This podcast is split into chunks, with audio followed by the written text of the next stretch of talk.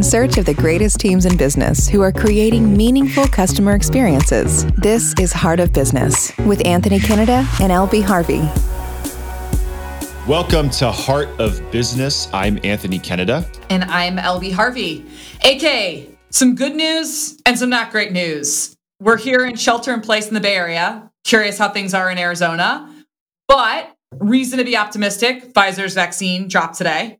Pretty exciting. Pretty exciting. I, I watched the live stream of the first inoculation given, which happened in New York, which was a signal for some hope, some optimism. But obviously, we know the next several months are still going to be pretty grim for us. So it's kind of a, a weird mix of emotions, to be honest.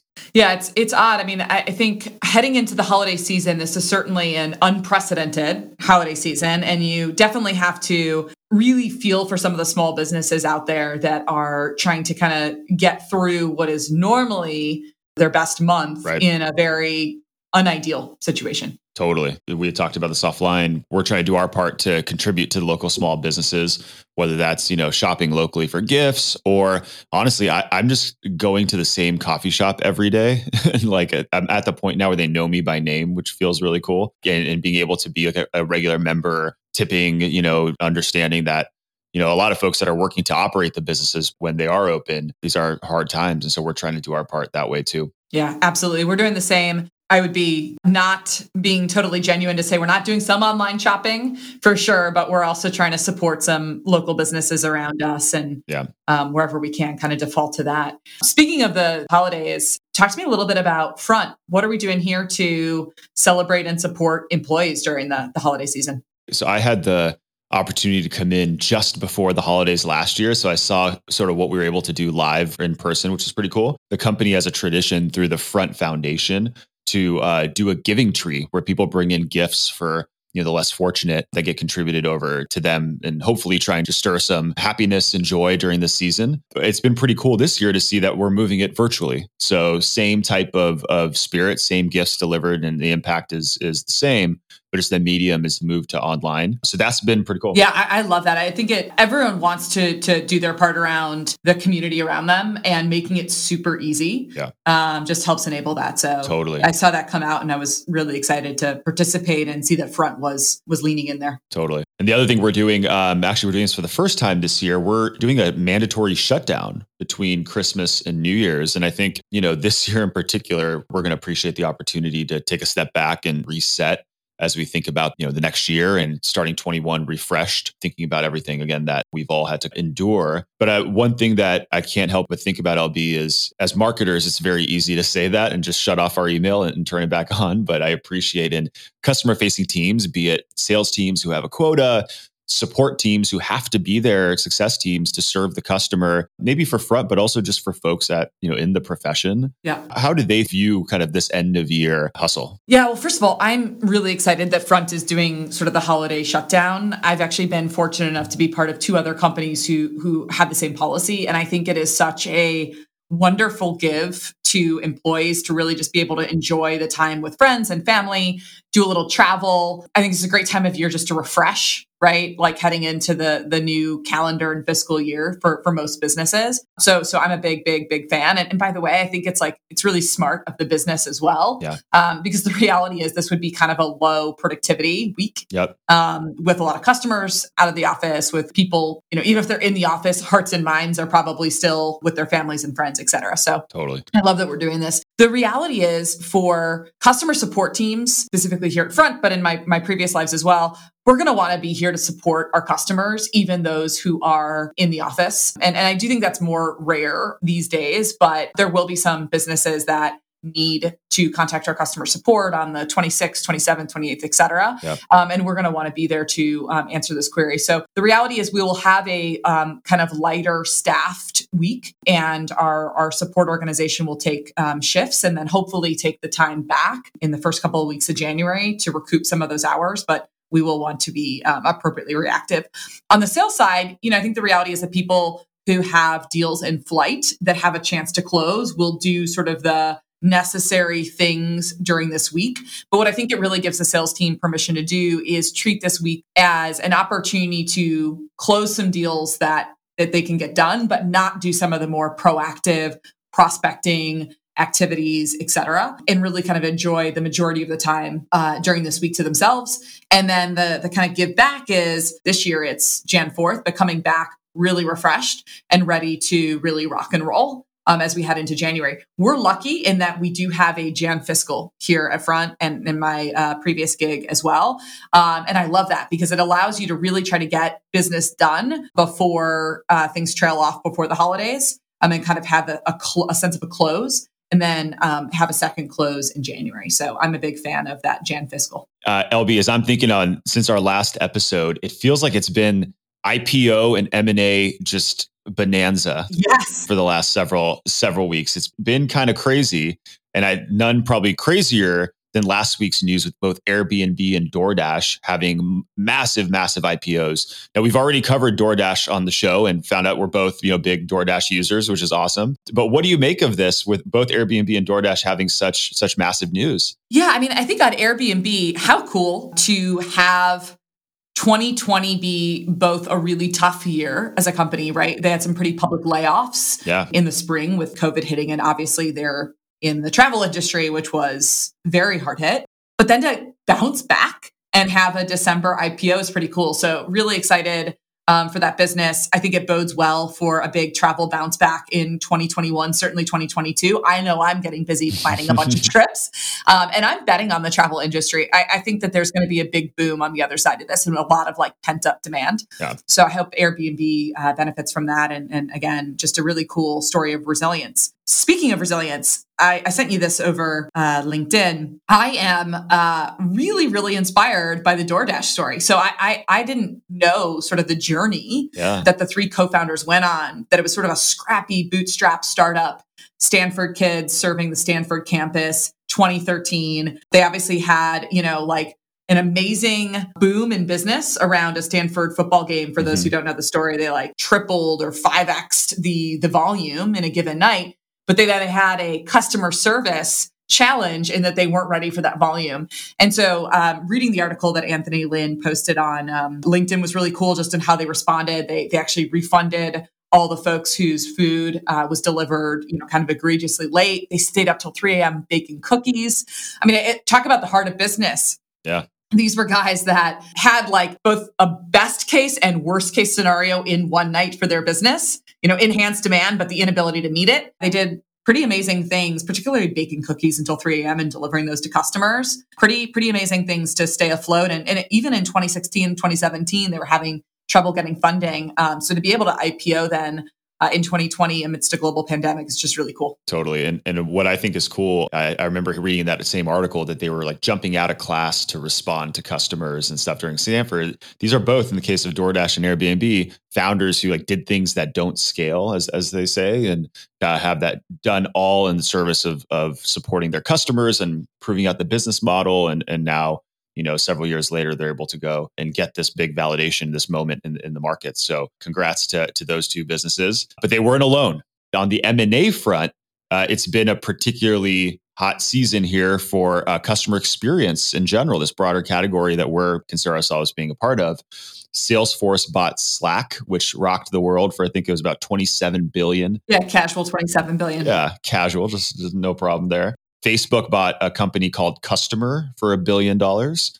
And then one that feels pretty close to home here for me personally, Vista, uh, which is a pretty massive PE fund, a PE uh, organization, private equity company, led a majority investment into Gainsight, the company I actually just joined front from for 1.1 billion, which was pretty validating and exciting. Yeah, I mean, talk about validation of the space. It's Yeah. really, really, really clear that companies are figuring out that customer communication is critical and that contextualized and collaborative customer communication is, is kind of where it's at. So Yeah. really interesting to see the acquisitions and congrats on the, the Gainsight uh, acquisition. I know you were a big part of really helping create the category, which is amazing. Thank you. Yeah, no, I appreciate that. Yeah, and actually, it's kind of funny. You know, for today's episode, Gainsight CEO Nick Mehta is our guest, but you know, we recorded this thing uh, before the news of the Vista transaction broke, so it's going to be kind of interesting now playing it back. Yeah, hearing kind of the perhaps the undertone in his voice as, as we're as we're sort of talking through these topics. And what we're going to talk about is a conference that we decided to plan called Pulse, which was not about Gainsight, not about our product, but all about the industry of customer success. And we decided to plan this industry conference about three months into the job. Wow. We were barely a Series A company. I think we had like 10 customers, and none of us had ever put on a conference before. So, the sort of story that we're going to unpack is why we re- arrived at this decision to host an industry conference, how we actually banded together to, to pull it off as a team, and then what the impact was, not just for our customers, but for the broader customer success community at large. And so it's really interesting. You know, I think listening back, everything that we talk about was really recontextualized in this news now of Vista and just having that validation that you know a, a, private equity company of that scale and magnitude sees the value in customer success arguably just the same amount as as you could argue salesforce seeing the value uh, and facebook seeing the value and everyone else that's been investing in customer experience. Well, I am so excited uh, for the interview with Nick. You know, it's it's easy to see billion dollar acquisitions and sort of lose sight of the human component, and that's honestly what this podcast is all about, right? It's it's hearing from all of the businesses that are going the extra mile, connecting customers uh, with their teams and creating special experiences. So I couldn't be more excited to hear about the Pulse conference. I didn't realize that you guys had spun it up uh, as early as like your Series A. That's that's pretty incredible. So looking forward to hearing uh, more of the details and the successes that came out of that. Awesome. Thanks so much. And in this next segment, we have heartbeats.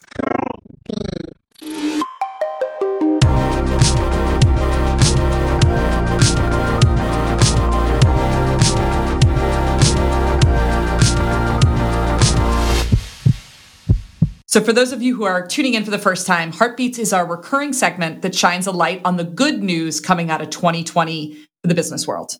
It's been a tough year, but it's been amazing to see how some businesses have really risen.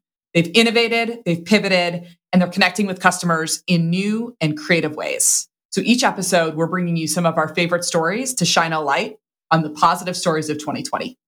AK, what's on tap today? All right, I got two heartbeats features for us. The first, just uh, given Airbnb being such a big part of the news lately, it hasn't all just been for economic profit. They actually launched a new nonprofit called Airbnb.org last week that connects people to places to stay uh, in times of crisis. And they partnered with the International Federation of Red Cross, Red Crescent Societies, community organized relief efforts, basically the global network for sort of humanitarian aid around times of crisis. And the founding team, the, the executive team, put their money where their mouth is. They committed 400,000 shares of Airbnb stock to support Airbnb.org. Um, and the co founders donated an additional $6 million. So really nice. Uh, I, I, think you know we we talked earlier about how their industry and their business particularly has been hit quite hard, but in this sort of historic IPO moment, they're still finding a way to give back to the community, which I think is pretty profound and good on them for doing it. Absolutely, and I love the fact that you know they've had some tough times this year. Brian Chesky, I think, was pretty public with the emotions and having to lay off so many folks from from his team and then to have a positive platform to rebound in in December and to really kind of like tangibly put points on the board um, and get back to the community in a profound way is is really incredible. Totally agree. All right, the next one I admit I'm sort of uh, in uncharted territory here. There's a company called Beautycounter, a clean beauty startup. I think we we're chatting offline. You have heard of Beautycounter, correct? I uh, have. In fact, I use some Beautycounter uh, products. One of my friends hosted a little party uh, last year, and we all got together and, and bought uh, Beautycounter. That's awesome. Yeah, it's great products. Great spirit to the company as well. They were planning to open up their first brick and mortar store in 2020, which unfortunately, you know, was choice timing. I think all of us, uh, in some way, shape, or form, might might be dealing with some real estate decisions and rents and all things while our offices kind of uh, stay vacant. However, they pivoted and are launching basically a live stream of their inaugural store that's meant to kind of bridge the gap between the in person shopping experience and obviously all of us being at home. So they've set up basically a studio in the office that's going to uh, allow folks to do everything from browse their aisles to makeup demonstrations to even hosting community events all streamed digitally. And what's interesting is as customers are watching from home, you can comment uh, on what you're seeing and get live responses from the folks working in the store. So the idea is that this really becomes a two-way conversation that we so desperately miss when we're online and working from home. So I thought this was really neat. Yeah, I think creatively pushing the boundary and finding new ways to make uh, genuine connection with the customer when not being able to be there in person. Yeah, I think this is amazing. I, I personally still love going out and, and, shopping brick and mortar. I might be the the exception. Um, and again, with COVID, we're doing a lot more online shopping than we traditionally do. But there's something about the experience, and also if you're someone that doesn't necessarily know um, all the products that they might be a good fit for or want to buy, I think it's great to be able to have that two way dialogue. And I just applaud the creativity, the innovation, and kind of the scrappiness. Like they had this real estate, they had this big plan, and they're sort of making the best of uh, the situation in a pretty cool way. So I hope that that uh, attracts even more buyers and um, ends up being a, a great thing for them heading into the holiday season. All right. Well, let's get into our interview. Today, we have my very good friend, my uh, mentor, my former boss, Nick Mehta, CEO of Gainsight, on the show. Now, as I mentioned, we recorded this before the Vista news happened. And so we're not going to dive into that into the interview. But what we do talk about is the customer success community that we you know, had the honor of helping facilitate. And that really happened primarily through our flagship event called Pulse. And I, I am unapologetically a event person, a conference marketer. I, you know, in wearing the CMO hat, you know, you have to really appreciate the entire marketing stack, but I show a lot of bias towards events because I, I just love the in-person experience you get when you get a chance to meet a customer or a prospect or a partner in person. LB, where, where do you stand on the 2020 aside, COVID aside? Where do you stand on this whole live event thing? You know, I, I, I will admit I'm a big fan of live events because I think that they're a great way to reach out to your customers and your prospects and engage with them in real, uh, meaningful ways. I think sometimes you get great uh, insight, like product insight. Um, it's a great way for uh, team members to meet one another, etc. I'm personally not a huge attender of events for uh, software that that I buy, but I certainly realize the the, the power of of events. And first uh, tech company I work for, software company I work for, LinkedIn, always hosted a great event, Talent Connect, and I think that became a real preeminent event for uh, talent professionals and really created a home for recruiters. And in in my experience from attending, recruiters loved to go to Talent Connect and, yeah. and both uh, get insight into some of the evolving tactics in recruiting as well as let loose. So uh, that was always a good good event. Totally. And maybe that's the difference between attending conferences that are purely about the software, purely about, you know, someone trying to sell you something, and then conferences where it's really about education and training and all that and connection and networking. And we found that while there's executive type programs, executive type forums, really the long tail of attendees, you know, really stand to benefit from these types of programs and uh, a chance to kind of sharpen their career over time. So I, am really excited to dive into this. So without uh, any further ado, let's take a listen to my chat with Nick Mehta, CEO of Gainsight.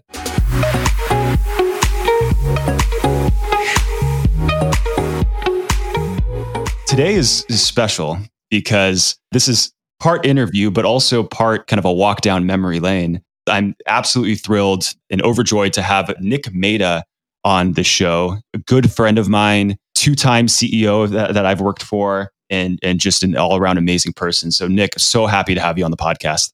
Awesome to be here, man. Really, really excited to, to walk down memory lane. Should be fun. Awesome. And I'm not sure if you remember this. Do you remember where we actually met or how we met? I remember that well because we'd hired you and it was a SaaS company called Live Office.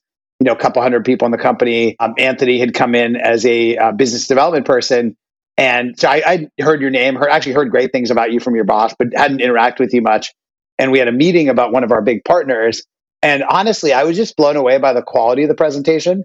It's kind of one of those things where you notice sometimes people that are early in their career and you're like, wow, that was like not just like what you talked about, but how you talked about it was really impressive. And I think you had like literally taken a map of the world, if I remember correctly, and kind of like put our strategy on that map or mm-hmm. something. and I was like, that's really impressive. So it's it's kind of funny the impact the impressions people can leave in those little moments. And you know, that probably led to us working together today. Totally. I think it did. I mean, I very much appreciated you, I guess, being willing to bet on the guy that did that map slide basically and, yeah. and presenting that opportunity coming together at Gainsight. So I, am thrilled to be to to do this show with you now. And Heart of Business, I think, you know, just to give you a quick overview, the goal for this is we want to profile the best teams in business. As I think about what we've done at Gainsight, really around the zero to one motion for launching an industry conference something that you know i know you talk about quite a bit. Folks come to you for advice on how to do this. It's not trivial but also we brought a lot of first practices into how we did it. So i'm, I'm excited to unpack that with you. But before we get into it i want to do our favorite segment to kick off weird question of the week.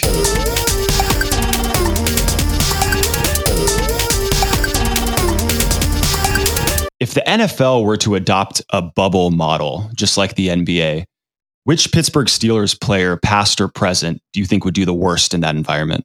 Oh, that's a good question. Um, okay, I will go with, and, and for if you're not a football fan, don't worry, I'll explain. I'd probably go with James Harrison because he, he was this, um, for people that don't know, Pittsburgh Steelers, there's this linebacker uh, from, you know, five years ago who was kind of pretty much like the toughest guy ever. And I'm pretty sure he would just physically break out of the bubble. If there was a bubble, he would just completely break out of it. So I think that that uh, that that would be my choice. Got it. Before we dive in here, you know, it's kind of fun asking you this question after having answered it myself over the years now uh, on podcasts just like this. But maybe for our audience, tell them a little bit about Gainsight and just overall kind of you know what the company's focused on.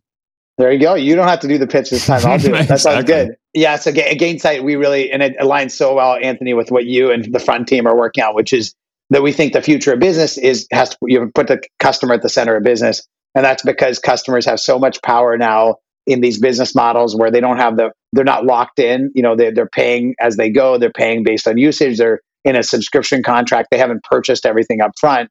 And in that model, you've got to make the customer the center of your business. Gainsight is all about implementing this process called customer success, which is driving this end to end focus on driving value for the customer. Part of that is a customer success team that's managing your customers and and part of that's making your product better at driving value for your customers. Part of that's making your sales team better drive value. And for each of these areas we gainsight makes, makes technology you know saas products that help you in each of those areas helps you scale your customer success team helps you drive product adoption and product engagement helps you drive more revenue from your customers and helps you measure the experience your customers are having I'm pretty sure you you wrote that pitch many years ago. So there you go. I was going to say very very familiar. But take us back. I, I want to go back to 2013, and this was when you know you're the new CEO at JBara Software, and for those that know, that was the company name before the rebrand to Gainsight. Customer success wasn't really a, a, a, thing back then, or at least by name. Today, it's it's now one of the fastest growing professions in the world. But walk me through the company that you sort of inherited or that you joined and how you came to realize that customers and, and the market in general was really gravitating around this new thing called customer success. Totally. Yeah. And you, you were right there. So I'll just tell our story and you, you fill in some of the gaps. Yeah. So I did not found Gainsight. I joined very early. Anthony joined right, right shortly after I did. Our two founders, Jim Eberlin and Sridhar Peddineni, had worked at a SaaS company and had felt that pain that when you're in a SaaS business, you don't get the customer forever just because you sold to them, right? You have to re earn their business every day. And so they saw this opportunity to start a company around this. And they they were very, very early stage and they met an investor, Battery Ventures, who decided to kind of make a bet on them, and a guy named Roger Lee and Nakul Mandan from Battery. And so they basically kind of collaborated together. And as they were looking to fund the company, um, I had just sold my last business, actually the one that Anthony and I worked at. And we, I, I decided to um, to take the plunge because I my last company was a SaaS company. I'd felt these problems myself, and I joined Jim and Sridhar as a CEO as we were just about to launch. So we had some beta customers and basically very small amount of revenue, like $100,000 or so of revenue. And uh, came in here, and and as Anthony said, you know the company had different name, but beyond that, like this idea that customer success is now everywhere in tech was not true at all. Honestly, no. If I had told anyone at that time working on customer success, they definitely would have thought I was saying I'm, I'm working on customer support that I'm actually probably in a support job somewhere answering phones, right? And so, which is an important job, but definitely misunderstanding what this role is. And so early on, we decided, you know, that we needed to market the role, not market our company. We needed to convince companies that customer success should be at the heart of business and it should be everywhere. And it should be something that companies really take seriously, like they take sales and marketing and other areas. And so we decided, and honestly, based on your vision, to focus on kind of creating the category of customer success, not just marketing gain Gainsight. A lot happened after that, which we'll probably talk about. Totally. Thinking about it almost sequenced out. We did a few things pretty early. We uh, maybe even counterintuitively. We talked yeah. to Gartner and Forrester and right. others, and their guidance was actually not to go to call it customer success like uh, or at least right. uh, their recommendation was aligned to some of their existing research areas and so we sort of i think had a moment this was going back i think february march of 2013 when we said are we going to follow our conviction that we should call this thing customer success go after that market champion the the role and the profession or should we just take a challenger position against Zendesk? Or should we just go after the existing MQs? MQ being Magic Quadrant from Gartner. The Magic Quadrant at yeah, Gartner, yeah, exactly. Yeah, from the CEO's perspective, you know, you're what, three months in the job at that point, four months, something along those lines. You're information gathering, you're talking to customers. What gave you the conviction to say, like, all right, we're not gonna gonna listen to Gartner. We're not gonna listen to, you know, these other analysts.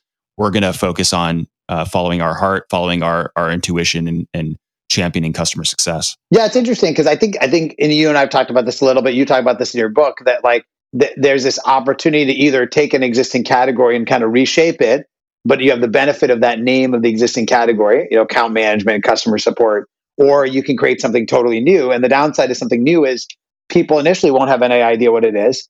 And it also, by the way, is for a lot of people, they'll say that's a bad idea because it doesn't sound that big. Because by definition, anything that's new won't sound that big. And so I remember meeting friends, CEOs, actually who are super great advisors to me in other parts, but actually he said, don't call it customer success. Call it customer analytics, customer yeah. intelligence, et cetera, because that customer success was just a concept that didn't mean that much, right? It didn't, it didn't mean anything. But I think the thing that you and I, and you talk about this a little bit, this idea that like it was a job and so if we tied the category to the job, number one, we could help people in the job, which on its own just feels great. But number two, you can kind of ride the growth of that job. And that's definitely been the story of Gainsight and the story of this kind of customer success movement is you're not software that's just riding a technology trend, right? There's some software out there that is riding a tech trend. We're software that's riding a career trend um, and, an, and an underlying business trend. And so I think we made that decision. I think you have that quote from Aaron from Box who says, you know, kind of find an underserved kind of segment of people and make them a hero. And I think that was like going through our minds of, okay, well, maybe we can make this group a hero. And, you know, I think like everything in hindsight, it looked like it was, it's probably a decent decision. At that time, it was very uncertain. And I think we were all really unsure what we wanted to do. The interesting thing is, though, what if you just go do it and like put yourself out there, you kind of end up committed, then you just, you're like all in, right? So we kind of, you know, as we'll talk about, we did For the sure. conference, uh, first conference on customer success and things like that and then we were sort of all in and and for that point forward you don't question the decision anymore because that's just who you are so yeah. we don't we don't question customer totally. success anymore at gainsight you can see i we have three books behind me all about it um, so i think that's that's something i kind of learned is like you know at some point you just go all in and then you just make that work and luckily it's worked so I remember that one day, it was right after we sort of had this moment that we decided, hey, we are going to go all in. And you and I think it was Jim Eberlin, our founder, came to me and said, we need to do an event. And I remember vividly trying to to downplay it or at least minimize the the scope of this thing and say, hey, should we do a launch party in Soma? Is that kind of what you're talking about? Both you and Jim were pretty convicted on wanting to host a conference, a conference for an industry that didn't even exist yet. And we were still JBara software. We were half, you know, working through a rebrand. And so we didn't even have a company brand really yet. We didn't really have a website. Uh, uh, we're sort of a kind of a Wix type website or you know, whatever. Exactly. Yeah, totally. So I'm curious, and maybe for the marketers in the or in the audience who uh, uh, have had a CEO come and ask them to to do these big bold things, why was a major event, let alone an event, you know, the right first move? And uh, maybe from the customer perspective, like wh- why did this matter? So funny. Uh, my memory, which is a, a memory so fallible, is that you're the one who had the big ambition, and that I was the one who had the smaller ambition. So I think you're probably right about your story. Um, but I, it's funny, I remember the opposite. But I, either way, I think that we definitely had this like tension of, okay, do we want to shoot for something small, a kind of more intimate thing, or something really big? And I think that it was uh, very unclear because, yeah, people, if you haven't thrown your first event, you really do have no idea how many people are going to go. And it's very hard to size and like build a budget and things like that. And later on, you know, you can get this down to more of a science. So I totally uh, think that we were in two minds about that. And that's actually pretty much, I don't know if this is, we'll talk about later, but you, you came to me with this amazing presentation on the vision. You called it the Gold Rush presentation. I still yeah. remember it well. And it was about this vision of kind of creating a category through events and through community. And literally, it's kind of what we, you and we ended up doing. Um, totally. So, but I totally agree. Like at that moment, it was very uncertain, you know, what we yeah. wanted to do and whether it would work and what we should call it. And so if people are like listening, I think that like that is a real moment. And by the way, it doesn't always work out this way. Sometimes it works out better. Sometimes it works out worse. You know, it was, we were totally, we had no idea. Um, all we knew was there was people called customer success managers. So we thought there was something there. Yeah. And they, I, I think if I remember, they had like smaller meetups, not, yeah, exactly. not a conference, but right. we knew they liked to get together in person. We knew right. that they had this hunger for community. And so I think, uh, and maybe it was Jim that was really pushing the, the high, uh, to, to doing the big event. But I think we said if we can get them all together in a really meaningful way and do better perhaps than just a meetup, then maybe that would be something that all success. And so I know a lot of folks have asked you this over the years, but how did you guys do your do Pulse? You know, events are hard, they're high effort, they're expensive, yeah. months of planning. But we were a team of 25 people at this point, and mo- most of them, I think, were writing code. And and then it was what five to eight of us, I think, in in California. So it wasn't like a massive team that put this no. together. Do events, as you look back today, make an impact that's differentiated than something we can do virtually? Yeah, I mean, I think you you know the the thing that you and I learned is that like you build a sense of community, connection, belonging, being part of a movement. Those are things I hear when I hear people going to Pulse and feeling that like there's thousands and thousands of people out there who are like, oh my God, I remember my first pulse and being in the audience and seeing all those people. I think there is definitely a phenomenon about feeling like you're not alone. You're one of something that's bigger. And that helps you feel a better about what you're doing and feels more confident you can move forward. And we all have that experience in our business lives, right? Where we're like, oh my gosh, am I the only one dealing with this? And then you go to a place where you're like a you you use the expression like you're home, right? Like this is yeah. like we would tell people, welcome home because this is a place where people are thinking like you. And in your own company, you might like be like the only one thinking about this, but in in the broader world, there's a lot of people like you. And so I think that um, as as we live in the virtual world now, and with you know pandemic and all that, I think there's a um, there's ways to do that. But I do think that it's hard to imagine the kind of physicality and the connection that you get by seeing all these people. The, the core experience is this idea of like the sea of people all like you and hearing all these conversations that are about the things you're thinking about and seeing these presentations about the things that you care about and are interested in and hearing from people that inspire you and even even the silly stuff the jokes and the music videos and all the things that are like exactly what you know you care about right? So i think that is the powerful thing about building community is you get people to feel like wow i'm not alone. I think that's exactly right I admit that I sort of blacked this part out because from the moment we said we're going to do this to the day of the show feels like a blur. Uh, I mean, it's been several years, but in general, it feels like, you know, we didn't know what this thing would look yeah. like. Right. And we were working hard to make it great. This is kind of a two part question. The first is like, do you remember how you sort of rallied us to pull off something that seemed kind of impossible? Or at least like having this vision of not all of us having like context for what this would look like, but also maybe in the back of your head, what mattered? Like what showed up to the board on the board slides, you know, the quarter after? Was it how many people were there? Was it the experience we created for for the customers who were there? Like what were the things that really made this like important as a uh, initiative to you? Well, it's interesting. I think there's um, I'll do the the second one first and then the first one. The the on what mattered, I think that what we think mattered and what actually mattered were probably different. I'm sure we had some slide that said there was this many people here and this was the the pipeline in the room or how many pipeline we created. What mattered re- in reality was we brought people together, created a movement. They had a great experience. They thought about how other people should be part of it. They felt more like they belonged. They felt more confident in their job, and that eventually led to you know many of them buying Gainsight. Right? I bet it'd be interesting to look at that first 300 people and how many end up becoming customers. That's yeah. a good analysis to do. But it's kind of like one of those things where you look at the the micro and you probably wouldn't capture the picture just saying how much pipeline was created, how many meetings did you have. As you get more mature, we we certainly do that analysis. You did that when you were here, Anthony, and it's it's good analysis, but I think it always understates the impact of these kind of community movement things. On how we rallied, uh, it's a great question. I, I remember the first one is a blur. Being honest, May of 2013. It's it's kind of a blur because I it just kind of happened. like your your team did a lot of work, but it kind of like just it was like so winging it. I remember the second one after we'd done one and sending some kind of an email that was to the effect of like you know being a sports fan. This is our Super Bowl. This is like the one day when it all kind of comes together and you know for our customers, for investors, for our team and the, over the years, you realize that it really does help all three of those constituents. You know, these events definitely motivate your customers to do more and get more value. They definitely help your investors because it definitely becomes a, a, source of sales and growth. Um, but also helps your team. It's such a rallying event. You know, when we if we if we measured our teammate engagement right after Pulse, it always goes up every year. And I don't think that's actually just Gainsight. I think that's true for a lot of companies' events. You know, they really are partly about engaging your team. For sure, I think that's totally right.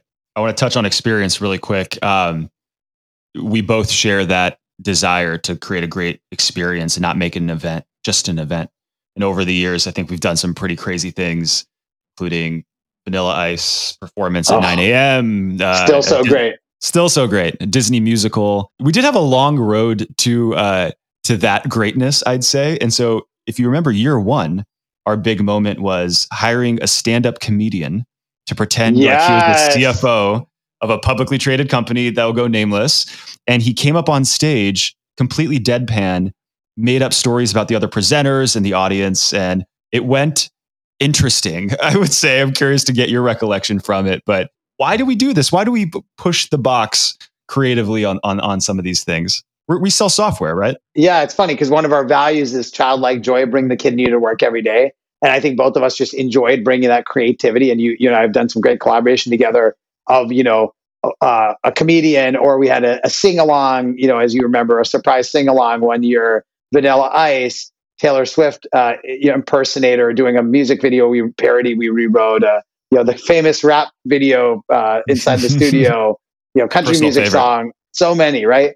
And i think it was it was really a couple of things. One is us scratching our own itch for creativity and fun and that being a value of Gainsight. But the other thing i think is like it's a way to connect with your customers and connect the community because it's a lot of this stuff just i think marketing i'm not i'm not a professional marketer but like so much of it is that making the customer and the community feel like wow they get me they get me right that's like you know there's an inside joke in a certain community and they know that inside joke yeah. they know what it's like to be a csm you know we're doing a as you know we also now have a product for product people and we have a conference focused on that. And we're doing our own like, okay, what's the version of that for product people? How do we get them to feel like, wow, Gainsight gets me? You know, and yeah. so I'm working on, as you saw a preview of it, I'm working on some stuff there. Uh, you know, and so I think that it's it's like part of it is our own kind of selfish desire to be creative and have fun. And part of it is like, oh, we want our customers to feel like we get them. I'm, I'm wondering if there's a moment that happened to you at the conference. So, and again, we're stretching back here to 2013, yeah. right? Four Seasons Hotel, Market Street, San Francisco. The, show went great, except with the exception of a fire alarm going off in the middle of a, a key opening keynote. Was there a moment for you there where you looked out into the audience? We had, I think, 300 people there or something yep. in our first year, where you're like, my gosh, we we might have unlocked something here. And and you talked about earlier that something about like it's a rallying call for the team too. So I imagine as a relatively new CEO at yeah. Gainsight, at least at that point, like this was probably a lot of emotion of like, okay, the team pulled this off, but then also like, look at all these customers. So I'm curious if there was a moment that stands out to you where it all kind of started clicking. Totally. Yeah. I mean, I think uh, each year when you do big events, you actually get this amazing, like, like snapshot that you can kind of remember forever. And there's so many from every year from, you know, probably the, the, other comp, other years of Vanilla Ice, you know, Michael Lewis being on stage, me interviewing him, and you know, you and I being backstage right before uh, what uh, when when actually that that um, Disney musical that we yeah. did uh, redid, and you know, a lot of different things like that. Um, uh, don't uh, uh, we will not talk about copyrights during this discussion. Uh, so the we'll the uh, yeah exactly the the um, in that first one though I do remember um, I, there was a CEO panel at the end and uh, CEO Box uh, Zuora exactly um, you know I think maybe one or two others uh, Inside View and we were all in this panel and i was kind of leading it and i remember um, looking at the audience a lot. And actually what's interesting is people are like oh yeah that's nick. It was a little, a little distracting. You kept looking at the audience right? Because actually as a per- uh, i've done many of these now and I, you, ideally you're actually looking at the people and the, the audience is sort of irrelevant. I think I was looking at the audience because like, holy geez, all these people are here, right? Like, whoa, all these people are here. And so, and that feels, that felt, and you know, you know, now 300 people feels like, oh, there's only 300 people here. Uh, when we do like a regional event, okay, fine. I guess we don't have to do anything big. Uh, and we still enjoy it, obviously. But and so it becomes relative. But I, in those early days, I was like, wow, all these people are here for our little event, for our little company. That was pretty cool. Well, we know that over the years, the the first event basically became the proof point yeah. And the basis for our entire marketing strategy. Just six years later, we'd have over 6,000 people at uh, Moscone Center, conferences in London and Australia, local chapters of Pulse Local in over 50 cities around the globe. And more than that, this customer success thing that we sort of followed our conviction on, went all in on, has become a movement. And LinkedIn continues to validate that with their economic graph reports that CSMs, customer success managers, are one of the fastest growing professions in the world. You know, we see that taking sort of a guess in 2013, an educated guess, led to something pretty profound. I'm curious, what has been the impact of Pulse over the years? And I'm curious on, on three different dimensions on the team who worked on it. Maybe I can even speak to that a little bit on Gainsight and its mission, and on you, on you personally. So it's all three. I mean, it's definitely been, you know, you go to the list of things that are the most important to Gainsight history. It's number one for sure. And it's the impact is, you know, I kind of think when you have a new category, a lot of that kind of category is about creating the category and convincing people that there's something here. Like, is there something here? You know, you're a person at a big company and you just create a CSM team and you're not sure if there's something here and you go to Pulse and you're like, oh yeah, there's something here. These other people couldn't be wrong. You know, you're an executive whose team asked you to come to Pulse and check it out. They want to buy this software called Gainsight. You've never heard of it before. Wow, there's something here. You know, you're a you're a investor who's thinking about investing. One of our, you know, maybe one of our investors doing diligence and wow, there's something here. You know, so I think that's like a big part of it from a business perspective is convincing people there's something here and aligning them on what the future looks like and over the years then differentiating your business and stuff like that too right? Why Gainsight i think on the team side it is uh, an unbelievable proof point of all your hard work on one day. Like it all kind of comes together. And it's it's sort of we all know that like things that feel meaningful are ones that you work really hard at particularly with a team. And when it works it's just the results are amazing. You and i would do these celebrations afterwards where we just get into some bar somewhere with the whole team and you'd be shouting out all the highlights and then you could go on for hours and yeah. people's voices were gone because you couldn't talk anymore because you had so many presentations and we're out of energy but we feel so great. And i remember those so well some of the highlighted moments you know and i think the um, team just kind of felt like they grew so much in one day and people had chances to speak in the biggest stages they've ever spoken at and thousands of people. And so i think that in the team it's just so clear. And then yeah for for ceo i mean you know how it is it's it's actually really hard to just keep going and the energy because it's just super hard. And it's hard for everyone by the way so there's no i mean ceos are very privileged and lucky and tons of benefits but you know it's hard to like keep going with the company. Well anyone in a company it's hard right? But a ceo theoretically you probably are one of the people that go the furthest the longest if, if you're fortunate enough right? And a journey is pretty lonely at the end and stuff and so that conference becomes this like embodiment of okay wow there's something worth fighting for. So i think it does touch all three of those stakeholders. That resonates with me so much. I mean we, we call this podcast the heart of business which i define as a space where companies and customers really connect. And for me i, I kind of view pulse as the heart of gainsight's business in that in that sense. You know obviously the product is a big part of it. The value that we've created for customers kind of from, from that perspective. But i really do think about it as the heart of the business. And that's something that has impacted me profoundly in my career um, and as I think back to some of the the best kind of highlights uh, of my career, almost all of them have something to do with uh, with the time at Pulse. All right, we have one more segment to get to, Nick. We call this the speed round. Awesome. We'll give you five seconds or less to answer each of the following questions. You ready? Let's go. All right. Best book you've read recently. I will say, okay, I, am going to give you three. I'm going to cheat. Super Forecasters, which is all about how you can kind of do a better job of making great predictions.